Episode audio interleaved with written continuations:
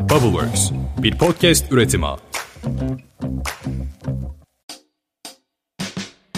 Selamlar.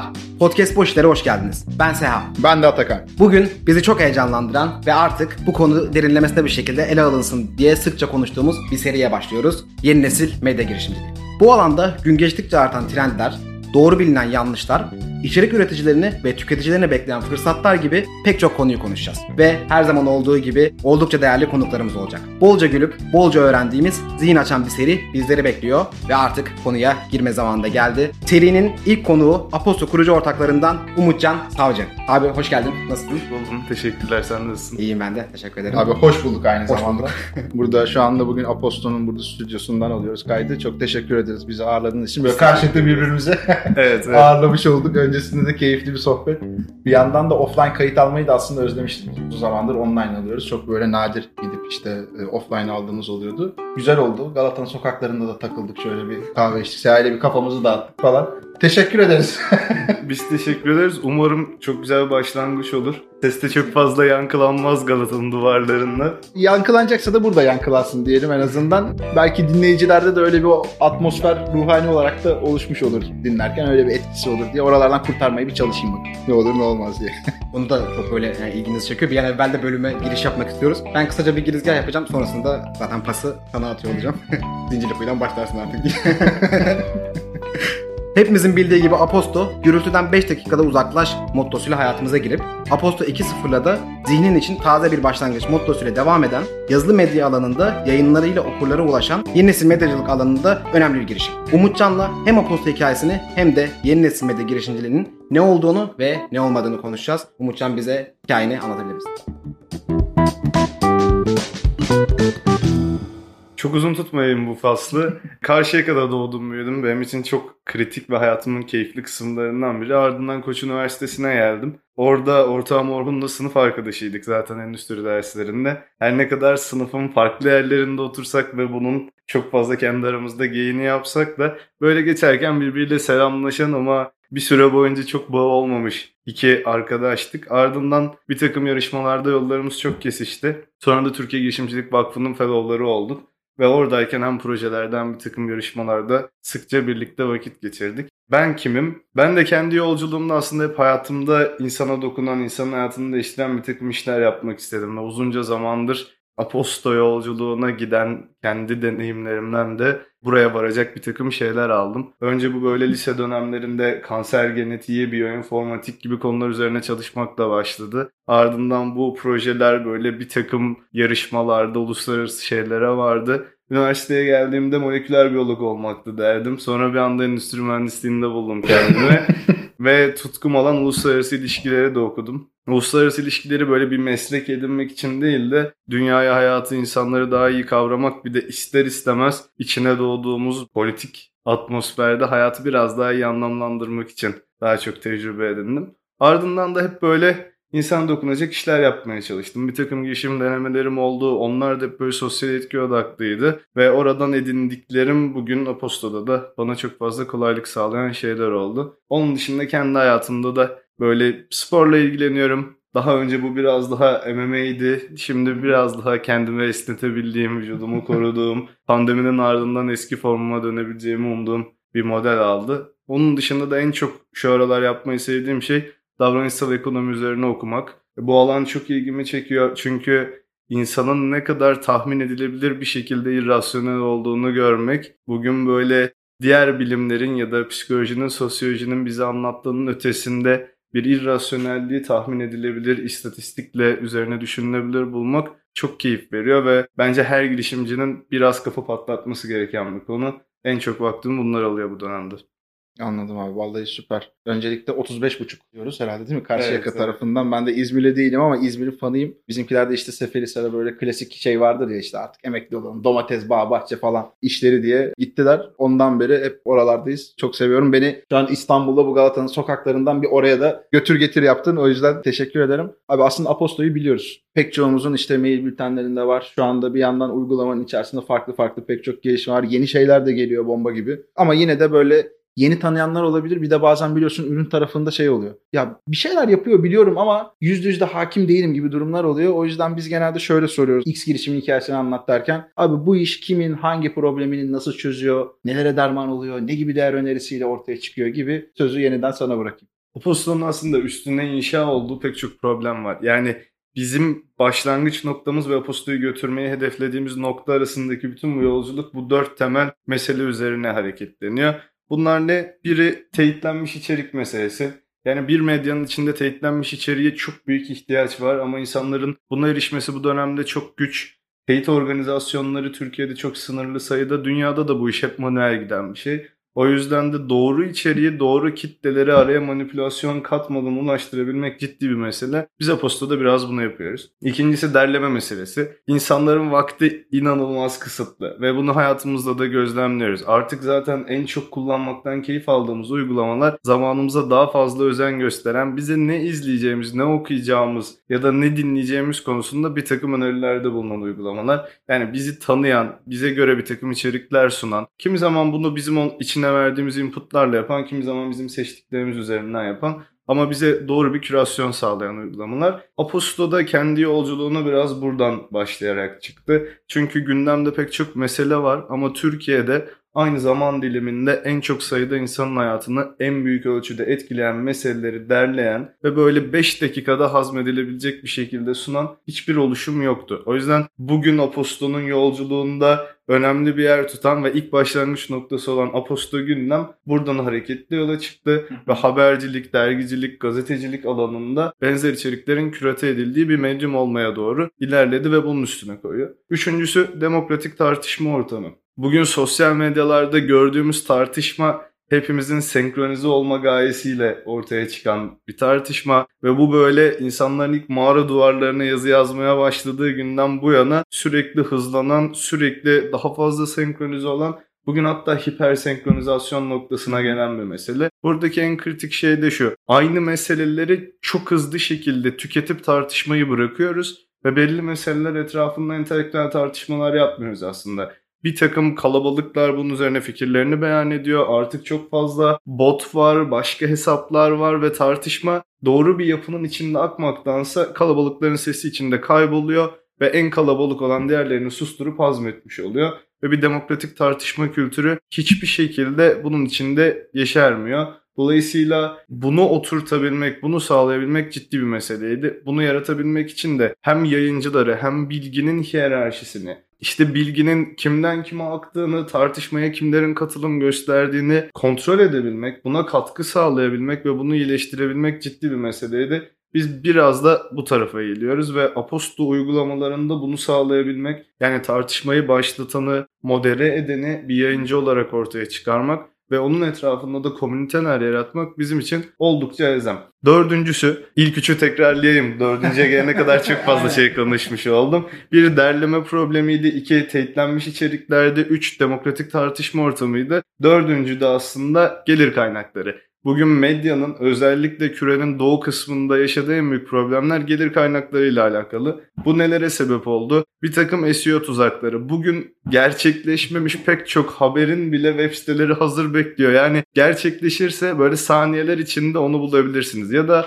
ortalama bir web sitesinde bir haberin içinde bizim gördüğümüz, görmediğimiz on binlerce kelime var. Bazı web sitelerinde arama yapmak bile mümkün değil artık. Bunun ötesinde bir takım tık tuzakları var. İşte web sitesine daha fazla trafik yaratmak gerekiyor ki o reklamı tekrar tekrar döndürebilesin. Hatta 20 fotoğraftan oluşan bir haber yapman gerekiyor ki 20.ye kadar belki 40 defa sayfa yeniden yüklensin. Sen de 40 farklı reklam göster. Biz bu modelin de çok işlemediğini görüyoruz ve medya kuruluşlarını insanlar için değil de SEO için içerik üretmeye, işte insanların faydasına değil de daha tık tuzağı olacak insanların ilgisini çekmek üzere programlanmış içeriklere yönlendirmeye gidiyor. Bunu tasvip etmiyoruz. Biraz da bunu değiştirmek istiyoruz.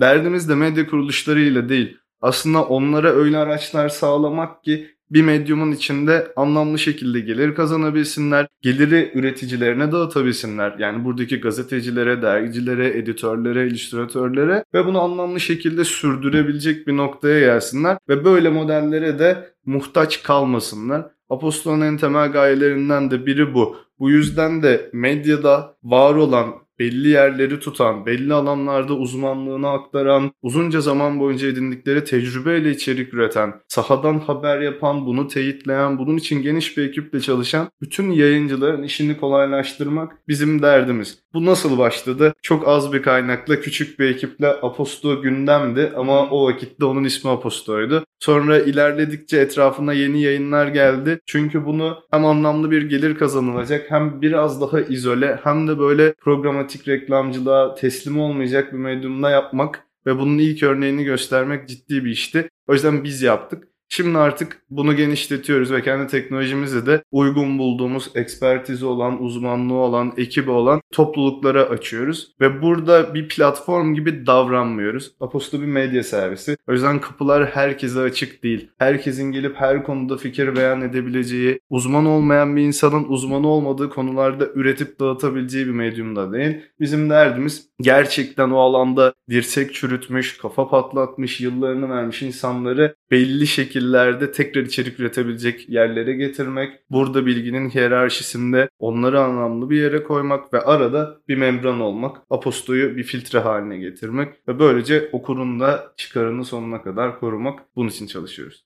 Vallahi abi biz de onu birebir zaten deneyimliyoruz şu anda. Hani sizin bu sürecinizde de 5 dakika teknoloji gündemi diye içeriğimiz var biliyorsunuz. Apostol içerisinde devam ettirdiğimiz. Şimdi onu bu yeni yapıya birazdan onu da konuşuyor oluruz burada. Uyarlamak için de çalışıyoruz. Ne kadar detaylı bir sorgulama sürecinden geçmesi geçtiği, işte orada değer önerisini, hedef kitlesini vesairesini her şeyini güzel bir şekilde anlattığımız, çok da aslında bizim bu inovasyon tarafından gelen kaslarımızla sevdiğimiz, aşina olduğumuz ve mümkün olduğunca da görmek istediğimiz bir yapı. O yüzden bence içerik tüketicileri tarafındaki değeri zaten sonsuz. Bir yandan da üreticiler tarafında da gerçekten bir ayrışmaya ihtiyaç var. Mesela biz şu anda podcast tarafında bireysel içerik üreticinin destekleyen bir ve podcast hareketi diye bir yapı başlattı podcast dinliyorum topluluğu içerisinde. Orada şunu çok net bir şekilde görüyoruz. Gerçekten çok güzel işler ortaya çıkarmaya çalışan bir türlü ulaşamayan insanlar var. Bir yandan da işte bir şekilde dediğin gibi doğru bilgiyi vermiyor veya yalnızca clickbait bilgiler veriyor. Bununla ilgili tutmuş birkaç böyle modeli örnek almaya çalışıyor kendisince falan. Ama biraz daha böyle erişimi var. Şimdi buradaki bu dengenin gerçekten sağlanması ve doğru içerik üreticisinin doğru tüketiciyle beraber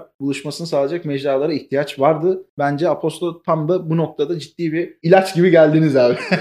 Elinize emeğinize sağlık. Bu soruya bir de ne değildir kısmını aslında ekliyoruz. Sen biraz bahsettin ama böyle karşılaştın. Ya bizi şöyle bir şey zannediyorlar. Biz bu değiliz abi falan. Çok iyi oldu. O kadar çok var ki. Yani bir yandan da böyle e-posta üzerinden yolculuğumuza başlamamız bizi aposta haline getirdi.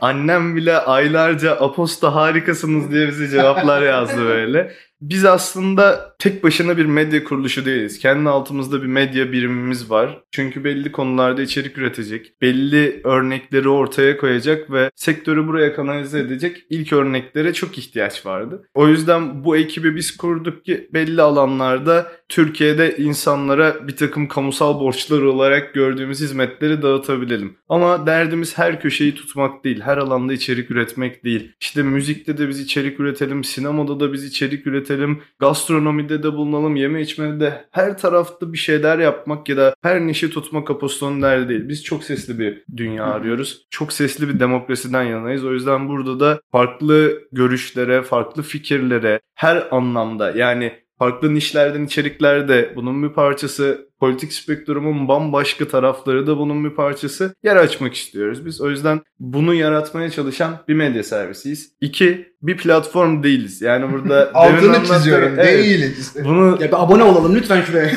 evet. Yani böyle tamamen açık olan bir servis değil Aposto ve buna dönmek de hiçbir zaman istemiyoruz. Çünkü derdimiz demin konuştuğumuz gibi bilgiyi üreteni, dağıtanı gerçekten uzmanlığı olan insanlar arasından seçmek. O alanda dirsek çürütmüş, senelerini vermiş, o alanda yazmış, çizmiş, birikim olan insanları dağıtmak, onların ürettiklerini dağıtmak aslında ve bunun için de doğru modelleri üretebilmek. O yüzden biz böyle herkesin gelip içerik ürettiği, ya da böyle içinde basın bültenlerinin sirküle olduğu, Twitter'da yazılanların döndüğü, her fikri olanın konuştuğu bir medyum aramıyoruz. Bunun yerine insanların kendilerine yatırım yapmak için başvuracakları, kendi gelecekleri için mensup olacakları bir topluluk yaratmak Aposto etrafında derdimiz. O yüzden de bir medya servisi ve günün sonunda da Aposto'ya abone olan herkes bir şekilde Aposto'nun topluluğu, Aposto'nun okur kitlesi. Biz böyle bir müşteri ilişkisi de kurmuyoruz. Yani okurumuzla tamamen ticarete dayalı aldı verdi ilişkimiz yok. O yüzden de hiçbir zaman böyle verilerini işleyen, verileri üzerinden bir takım reklam modelleri kurgulayan, sosyal medyalar gibi olan bir yere de evrilmeyeceğiz. Yani bugünkü sosyal medyalar ne ifade ediyorsa biz o da değiliz. İşte içerideki etkileşimleri artırmak için bir takım şeyler kurgulamak, okuru hapsetmek, yankı fanusları yaratmak, herkese kendi dünyasından seslenmek hiç bizim işimiz değil. Yani biz aslında bambaşka dünyaların var olduğunu da anlatmak istiyoruz. O yüzden yeri geliyor sadece Akdeniz mutfağı okumak isteyen bir insana Meksika mutfağından içerik de önerebiliyoruz. Bunları da sunabiliyoruz. Yeri geliyor komünist olan birine bir muhafazakarın dünya görüşünden bir takım politik meseleleri de anlatabiliyoruz. Yeri geliyor bir geyin hayatında yaşadıklarını tamamen ömrü boyunca heteroseksüel yaşamış bir insana da aktarma derdini üstleniyoruz. O yüzden hayatın bambaşka alanlarına da yer verebilmek bizim en çok gayemiz olan şeylerden biri. Onun dışında bir gazete değiliz. Muhabirlerimiz yok. O yüzden de gazetelerle rekabet etmiyoruz. Bunu anlatmakta da çok güçlük çekiyoruz ve böyle ne zaman gazetelerin genel yayın yönetmenlerine, yöneticilerine denk gelsek ya da tanışsak sizin bizim ekmeğimizde gözünüz var şeyini duyuyoruz. Aslında e, öyle bir derdimiz hiç yok. En büyük dert ettiğimiz şey de yani Orhun'la bu işe kalkıştığımız ilk günden bu yana gazetelere doğru trafiği nasıl yaratırız? Onları bu SEO tuzaklarının, tık tuzaklarının acayip modellerin içinden nasıl çıkarırız ve anlamlı gelirler kazanabilecekleri bir dünyaya nasıl sevk ederiz de. Hala bunu tam olarak anlatamadığımızı düşünüyorum ve bunu buradan tekrar söylemiş olayım. Bizim gazetelerle, dergilerle hiçbir derdimiz yok. En büyük maksadımız da onlara daha iyi bir dünya yaratmak. Bunun için teknoloji üretiyoruz aslında. O yüzden bir gazete değiliz. Böyle buradaki habercilik anlayışı da post news journalism denen haber sonrası aktarıcılık işlevi üstlenen buradaki deryayı bir bardak suya dönüştürme gayesi olan bir filtre. Bunun için çalışıyoruz ve günün sonunda onlara da her zaman trafik yaratmak, okurumuza bak bu haberin ilk kaynağı işte Cumhuriyet Gazetesi'nden, Sabah Gazetesi'nden, ya da Anadolu Ajansı'ndan şu insanlar ve bunun aslında arkasındaki emeği veren gazeteci de bu diyerek onlara kredi vermek, trafik yaratmak, yeni gelir kaynakları yaratmak. Dergicilik tarafında da yine çok benzer bir yerdeyiz. Ama o tarafa kendimizi anlatabildik en azından. Güzel buradan umarım duyulmuştur. Ya hemen araya girmek istiyorum abi. Biraz önce hani şeyden bahsettin ya annen aposta diye söylemiş ya bana şeyi anımsattı abi. Biz de değerli işte bu Overworks'un altında bu boş işler olarak bunu geçirme sebebimiz biraz önce de konuştuk pek çok dinleyicimiz de biliyor ama çevremizden hep abi bırakın bu girişimcilik işlerini bunlar boş işler falan diyen hocalarımız vardı. Neyse onlara ithafen biraz nazire yapma amacıyla başladığımız bir hadiseydi. Oradan sonra biz böyle podcast'a başlayınca bu sefer eşimizin dostumuzun falan böyle aileleri şey demeye başladı. Aa Atakan mesela şimdi de şarkıcı olmuş.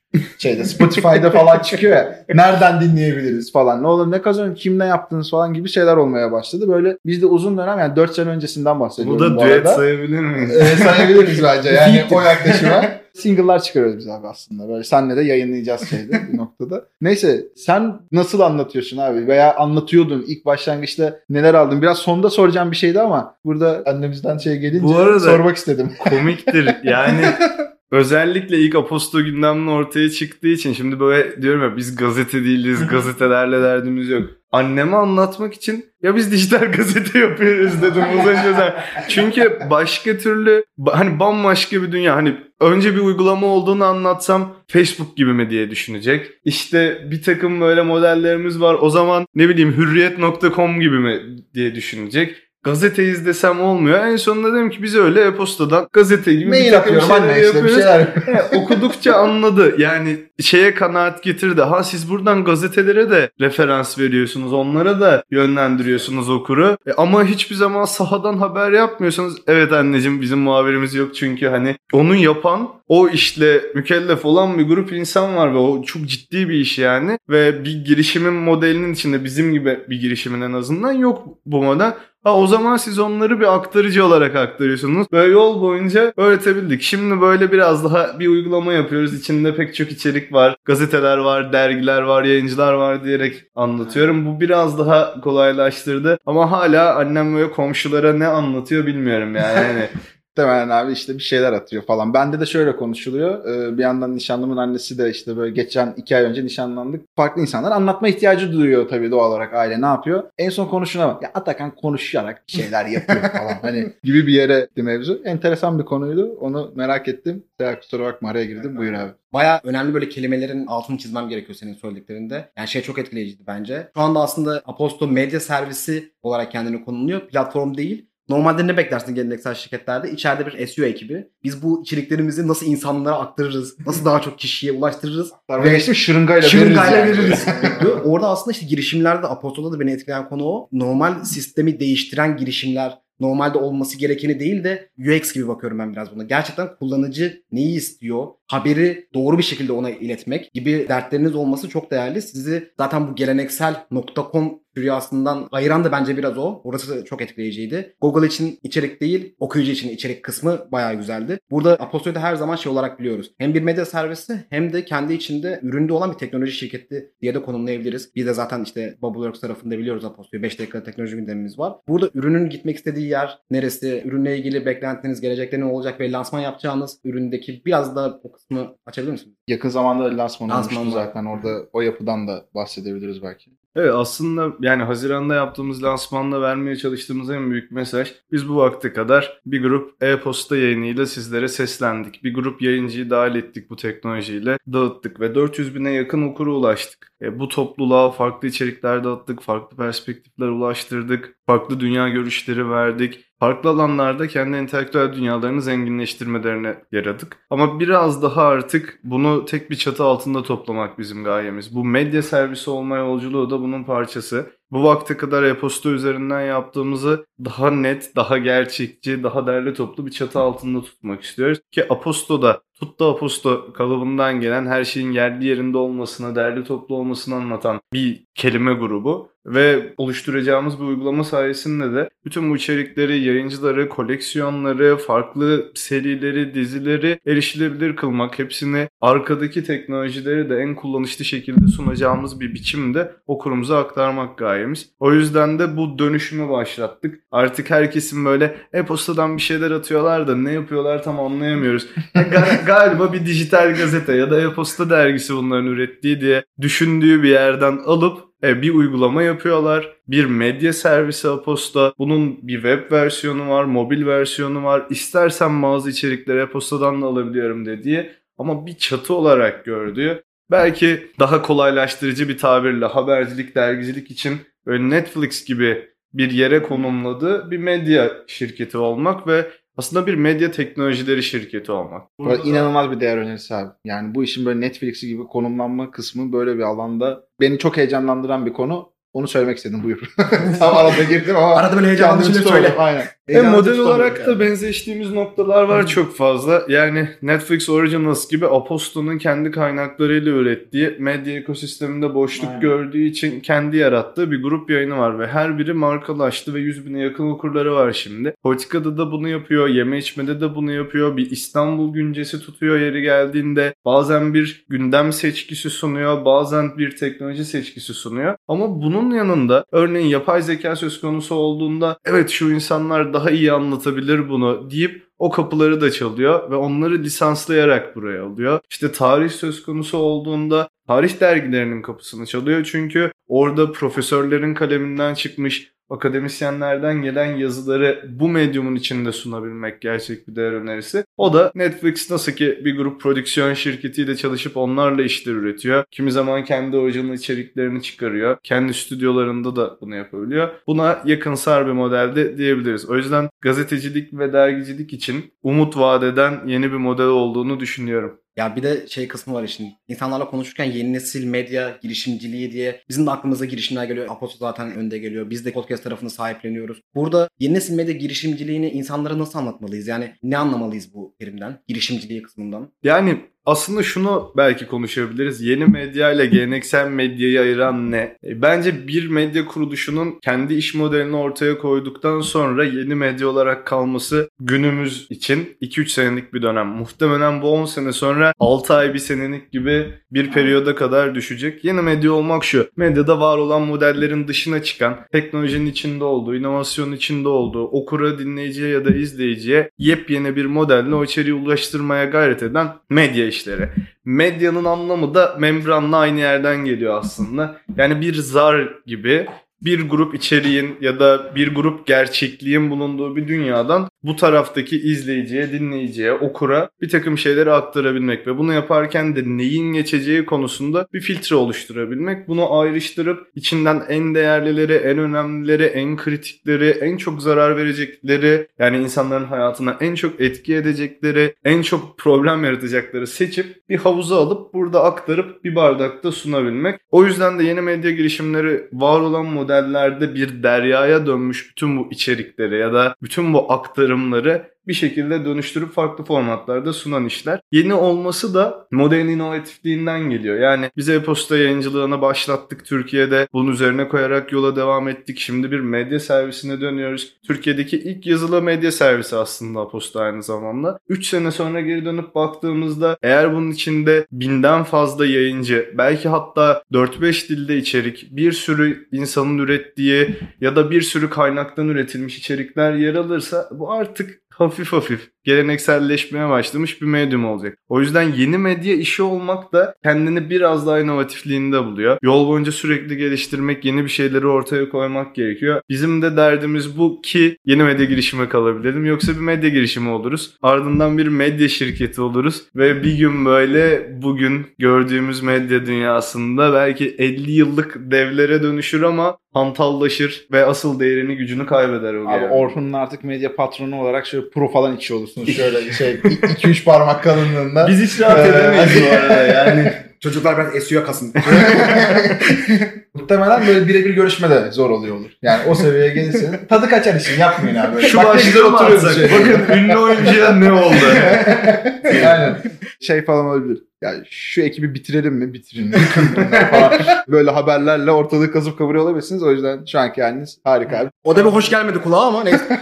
Biz hiç oralara gidemeyiz bu arada. Yani böyle çok temel düsturlarımız da var ve ilk günden bu yana böyle kararlaştırdığımız, üstüne konuştuğumuz şeyler. Mesela Türkiye'de hem politik camialarda hem de böyle iş dünyasında en sık gördüğümüz şeylerden biri bu ikili yakınlıklar. Ama bizim birbirimize verdiğimiz ilk sözlerden biri hiçbir zaman bir politik partiye üye olmayacağız. Yani eğer bunu bir gün yapacak olursak da hayatımızda Aposto ile bütün ilişkimizi kesmiş olacağız. Çünkü bu hem burada üreten insanların emeklerine hem buradaki insanların ortaya koyduğu değere, Aposto'nun varoluş amacına pek çok şeye gölge düşüren bir iş. Bizim derdimiz de insanlara fayda sağlamak. Yani bir kişiye, gruba, topluluğa, cemaate, politik partiye, kliye, klana değil. O yüzden hiçbir zaman böyle bir ilişkinin içinde olmak istemiyoruz. Ha bir takım meseleler ya da taraf olduğumuz konular da var. Onlar da haklar, özgürlükler, demokrasi, işte ifade özgürlüğü, daha insanların varoluşlarıyla ilgili haklar. Bunların peşindeyiz. Onun dışında da böyle bir set çektiğimiz için hiçbir zaman hani böyle holdingleşen, e,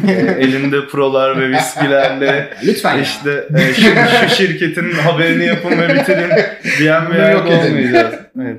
O gün geldiğinde yani eğer öyle bir gün gelirse umarım ki hiç gelmez.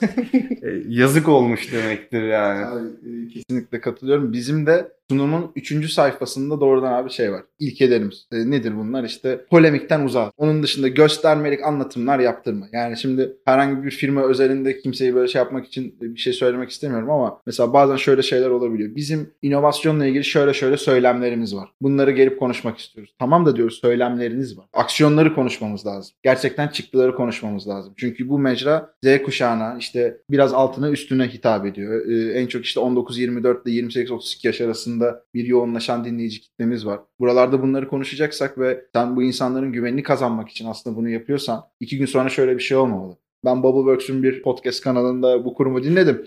Böyle böyle bir anlatım vardı. Sonra o kuruma gittim işte örnek veriyorum staja girdim. E, yokmuş hocam böyle bir şey gibi bir durum olmamalı. Ama işte başka yaptığınız işler var mesela şu anda biliyorum. Oradan dinleyip bir programa kayıt olup bir girişimci ve onun içerisinde ilerleyip şu anda neredeyse o kurumdan yatırım alma seviyesine gelmiş bir girişimci arkadaşımız var ve bize her periyot geçtiğinde ya çok teşekkür ederim iyi ki bu kadar detaylı anlatmışsınız. Ben bu programı biliyordum ama bu detayını bilmiyordum diye yazıyor. Bunu istiyoruz. Yani o gerçekten inanılmaz Bu bir ömür haz. yetecek bir Aynen tatmin çok, yani. çok mutluluk verici bir şey yani. Şimdi bir yandan aslında sen oraya girdin. O yüzden girip girmemekte tereddütlüyüm ama eğer eklemen varsa alalım abi. Yeni medya ile geleneksel medya arasında nasıl bir fark konumlanıyor bence oturttuk gibi değil mi? Orada çok fazla şey yapmak istemiyorum ama birazcık şuna doğru geçelim. Burada yeni nesil medyada çalışmak isteyen aslında insanlar var. Eminim size de pek çok kişi geliyordur. Abi Aposto'da çalışalım şöyle bir ay iki ay para pul istemez falan diye gelen kişiler vardır diye tahmin ediyorum. Onun haricinde de ben gerçekten bu kariyerde ilerlemek istiyorum. Bize mesela çok yakın zamanda bir arkadaş geldi. Ya ben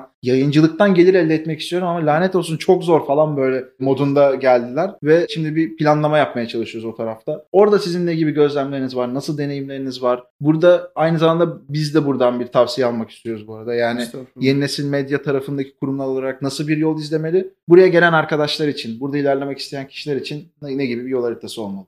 Aslında oldukça güç yani. Şu an yeni medyadaki insanların büyük kısmı da farklı disiplinlerden gelen, farklı alanlarda eğitim almış insanlar. Bu alana uyum sağlayabilmek, burada bir şeyler geliştirebilmek bir takım böyle girişimci kaslara sahip olmayı gerektiriyor ve ne yazık ki Türkiye'deki medya bölümlerinin büyük kısmı, gazetecilik bölümlerinin büyük kısmı ya da belli alanlarda yazmayı, çizmeyi ya da işte işitsel görsel içerikler tasarlamayı öğreten bölümlerin büyük kısmı bu öğretileri sağlamıyorlar ve ayrılan öğrencilerin büyük kısmı da büyük ölçüde bütün deneyimini ve fikriyatını gireceği ilk işten kazanacak hale geliyor. O yüzden bizim adımıza aday bulmak, birlikte çalışacağımız insanları bulmak çok çok zor. Ve en çok aradığımız şey kendi başına öğrenme kabiliyeti. Bu bence herhalde bir 21. yüzyıl disiplini olarak herkesin kazanması gereken bir şey. Başka herhangi bir şeyin de elzem olduğunu düşünmüyorum. Yani bir aracı öğrenmek, ne bileyim Slack'i kendi başına kurabilmek, Airtable'da bir takım şeyleri kendi kendine yapabilmek, bir işe başladığında süreçleri idare etmek için Trello kurmak ya da Zapier'dan bir takım otomasyonları kurmak, ne bileyim fatura keseceksen paraşütü arayıp o sistemi kendin kurup kendi e-imzanı oraya entegre edebilmek gibi şeyler 21. yüzyıl çalışanının sahip olması gereken en temel yetkinlikler. Bu bu arada kurucu seviyesinden stajyere kadar yani. Ve bizim de Aposto'da en çok aradığımız şeylerden biri bu. Bunu yapabiliyorsa herhangi bir alanda herhangi bir şeyin uzmanı olabilir. Bunu öğrenebilir bir insan. Ama spesifik alanlardaki çok derin uzmanlıklara da artık o kadar inanmıyoruz. Yani geldiğimiz noktada bilgi bu kadar hızlı kümüle edilirken akademide üretileni takip etmek bile bu kadar güç olmuşken ne bileyim sosyal medyalarda gördüğümüz bir grup akademisyenin kendi alanları dışında çokça bilgisiz kaldıklarını bile fark ederken insanların böyle muazzam bir uzmanlığa sahip olmasını aramak çok mümkün değil. O yüzden birlikte öğrenebileceğimiz insanları biz arıyoruz.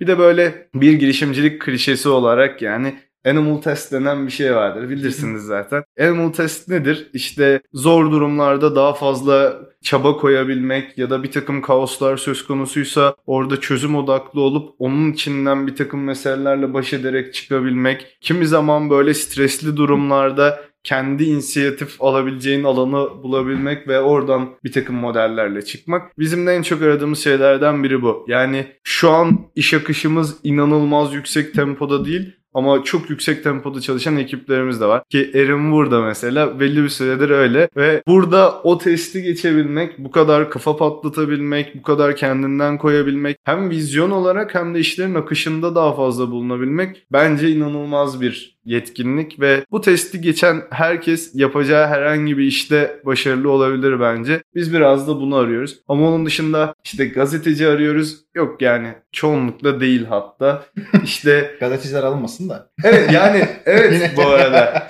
Ama sansasyona sebep olmuyor kendi editörlerimiz arasında sadece gazetecilere yer vereceğiz gayemiz yok yani. Ya da yazılım ekibinde de sadece bilgisayar mühendisleri çalışacak artık dünyanın hiçbir yerinde geçerli olmayan bir şey. Ya da ne bileyim finans ekibimizde ya da satış ekibimizde sadece böyle işletme okumuş insanlar olacak. Endüstri mühendisliği okumuş insanlar Herkesin olacak. bu da yok yani. İşte satış ekibimizin yöneticisi inşaat mühendisi, bambaşka bir ekibimizdeki insan makine mühendisi. Bizim tüm bu yani müzik yayınlarımızı, sinema yayınlarımızın başındaki insan bambaşka bir disiplinden bir Ha, bir mühendis. kere kurucular bile farklı bir alan. Evet. Ben şey Yani- uluslararası ilişkiler endüstri mezunuyum. Orhun medya ve görsel tasarım mezunu. Böyle birbirinden apayrı yerlerden geliyoruz ve hani hayatta hoşlandığımız şeyler, üretmek istediğimiz şeyler o kadar farklı noktalardan geliyor ki bu büyük bir zenginlik katıyor ve Aposto'yu buraya getiren şey de o oldu. O yüzden bize benzeyen, birbirine benzeyen bir stereotipe uyacak şu şekilde olmalı dediğimiz hiçbir profil yok yani. Anladım. Bu iki şeyi sağlasa bize kafi.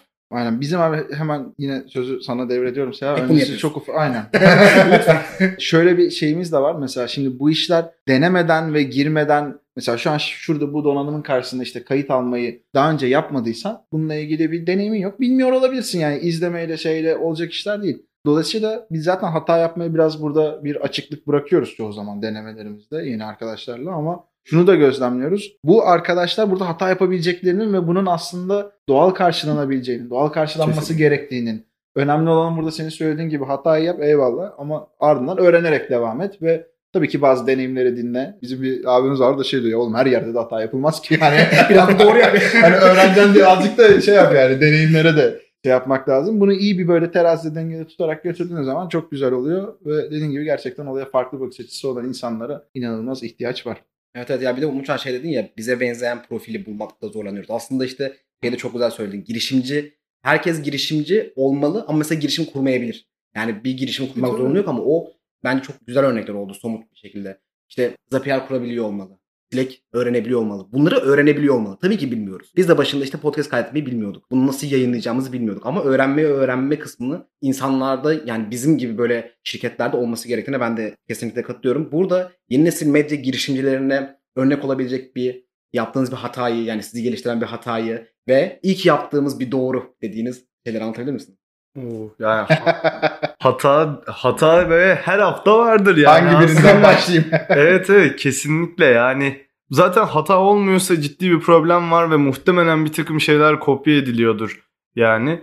Ee, mesela ilk başladığımızda Aposto gündem Morning Brew'a çok benzeyen bir formattaydı ve böyle gündemden 4 tane içeriği derinlemesine yazdığımız altında da 5-10 kadar başlığın gündemden seçkiler gibi yer tuttuğu bir formattaydı ve şunu fark ettik. Bu işte SEO tuzakları, Twitter'daki tartışmalar, tık tuzakları bizim insanımızı biraz değiştirmiş yani. Amerika'daki insanlarla Türkiye'deki insanların medya tüketim alışkanlıkları birbirine benzemiyor ve insanlar artık medyaya karşı o kadar tepkili, o kadar fazla medyada manipülasyon olduğunu düşünüyor ki burada başka bir format üretmek gerekiyor ve bunun üzerine kafa patlatmaya başladık. Mesela ilk hata buydu. Ya bu tutacak mı tutmayacak mı arkadaşlarımızdan geri bildirim alıyoruz. Çok sevmişler ama böyle sosu eksik yani şeyin. Sonra dedik ki onu yapmak yerine her kanalda yaklaşık 5-6 içeriğe yer vereceğimiz ve şu tez etrafında insanları buluşturacağımız bir yayın yaparsak muazzam olur. O tez de şu, Türkiye'de aynı zaman diliminde en çok sayıda insanın hayatına en büyük ölçüde etkileyen 20-25 kadar gelişmeyi derlemek. Ve bu bizim her gelen gündem editörüne ya da gündem ekibinde çalışan editöre söylediğimiz motto. Eğer ki bu yaklaşımla üretmeye başlıyorsak bu işi başka bir yere götürmek de mümkün, başka yerde yapmak da mümkün.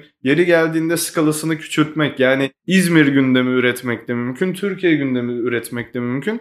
Avrupa'ya da Orta Doğu için bunu yapmak da mümkün. Bunu fark ettiğimizde mesela model kendi içinde bir dönüşüm yaşadı. Onun ardından bence en doğru yaptığımız şey burada da yani en büyük kudo Orhun'a bence veri tabanımıza ürettiğimiz her içeriği tagleyerek işlemek. Ve biz bunu neredeyse ilk kurulduğumuz günden beri yapıyoruz. Yani kendi teknolojimizi yazdık, kendi içerik yönetim sistemimizi yazdık ve ürettiğimiz her şeyi tagliyoruz. O yüzden böyle muazzam bir arşivimiz oldu. Yayıncılar için de yaptınız. Evet, yani mesela evet. bizde 5 dakika teknoloji gündeminde oranın taglenmesinin önemi bize çok anlatıldı. tabii tabii. İnanılmaz bir kas getirdi bu bize ve geçmişe döndüğümüzde işte yazar bazlı, tarih bazlı, konu başlığı bazlı hatta alt konu başlıkları bazlı olarak bile kürasyonlar oluşturabiliyoruz. Bunları farklı formatlarda çekebiliyoruz. Daha uzun, daha kısa içerikleri tasnif edebiliyoruz. Derinlikli yazıları tasnif edebiliyoruz. Bu böyle bizi gerçekten inanılmaz bir noktaya taşıdı. Şu an mesela mobil uygulamada sergilediğimiz içeriklerin çok büyük bir kısmını da rahatlıkla yeni formatlarda, yeni kürasyonlarda sunabilecek bir hale geldik. Çünkü en büyük kasımız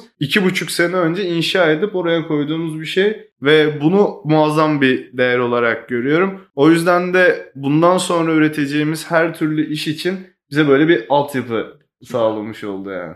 Güzel. Vallahi bayağı değerli. İşin iki tarafından da burada yorum almayı seviyoruz. Bir de iyi görmek cidden çok önemli. Yani hatayı hızlı yapıp hızlı öğrenmek, oradan hemen o değerleri çıkartıp yoluna bakmak çok önemli bir şey. Bir de neyi doğru yaptığının farkında olmak ve onu böyle işte devam ettirmek de önemli bir şey. Bu da gerçekten bu işin girişimcisinin veya o kurumun çalışanlarının iyi gözlem yapması, bir şeyleri ölçümlemesi, sahadaki karşılıklarına şey yapması ki zaten görüldüğü üzere hep böyle kulağınız sahada okur da oradan gelen yorumlarda zaten sonuçlar ortada. Yani Eyvallah. o da gayet güzel şeyler ortaya koyuyor. Yavaş yavaş da sona doğru yaklaştık gibi sanki Seha. Evet evet. Eklemek istediğin bir şey var mı Umutcan?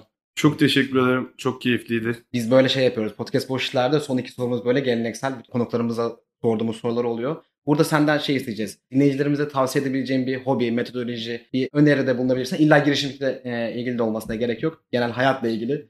Girişimcilikle ilgilenen herkese tavsiye edebileceğim Dan Ariely'nin Predictably Irrational kitabı. Bence muazzam bir davranışsal ekonomiye başlangıç kitabı ve bütün meseleleri, iş dünyasındaki bir takım akışları, bir şirketin kendi müşterisiyle ya da bir medyanın kendi okuruyla, bir teknoloji şirketinin kendi alıcısıyla nasıl iletişim kurduğunu, nasıl etkileşim kurduğunu çok iyi anlatan ve hayata dair modeller üzerinden bunu yapan, neyi bir takım sezilerimiz ya da doğamızdan gelen bir takım şeyler üzerine yaptığımızı çok iyi tespit eden bir kitap. O yüzden bence böyle bu işin Bible'ı olarak bir kenarda tutulabilecek istisnasız her girişimin kendi yolculuğunda fayda bulabileceği bir kitap. Bunu kesin tavsiye ederim. Tamam bunu bölüm açıklamasına ekleyelim. SEO nasıl kasabiliriz? Başlıkta falan.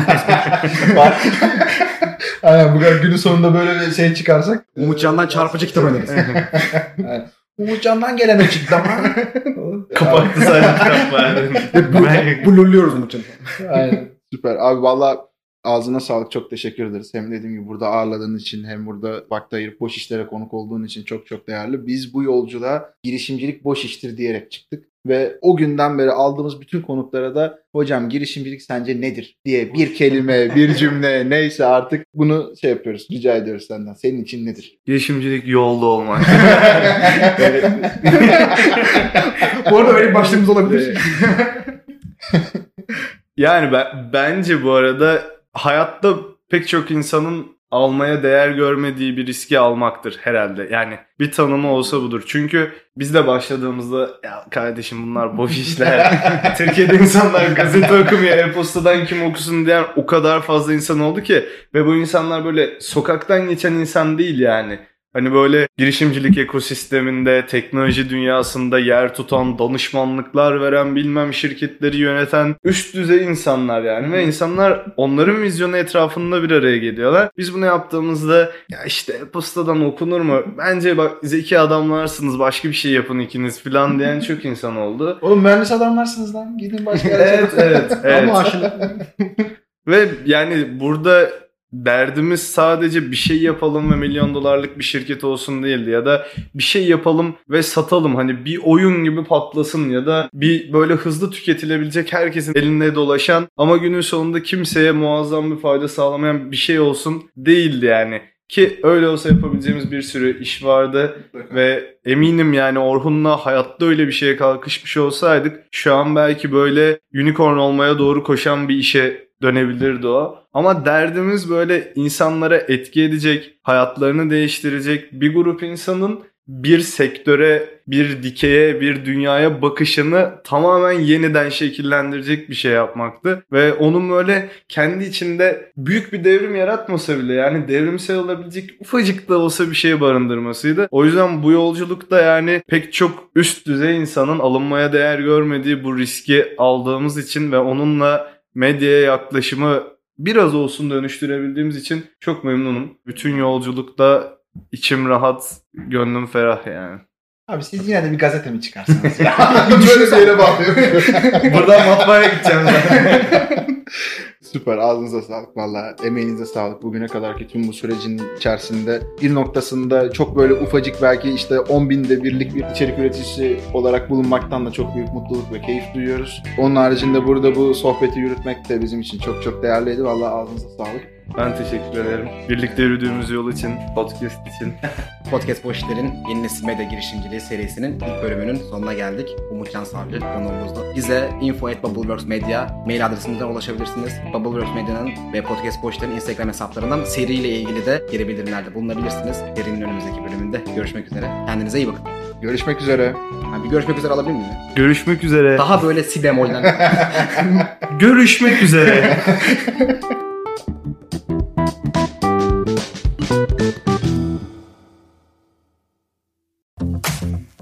Bubbleworks bir podcast üretimi.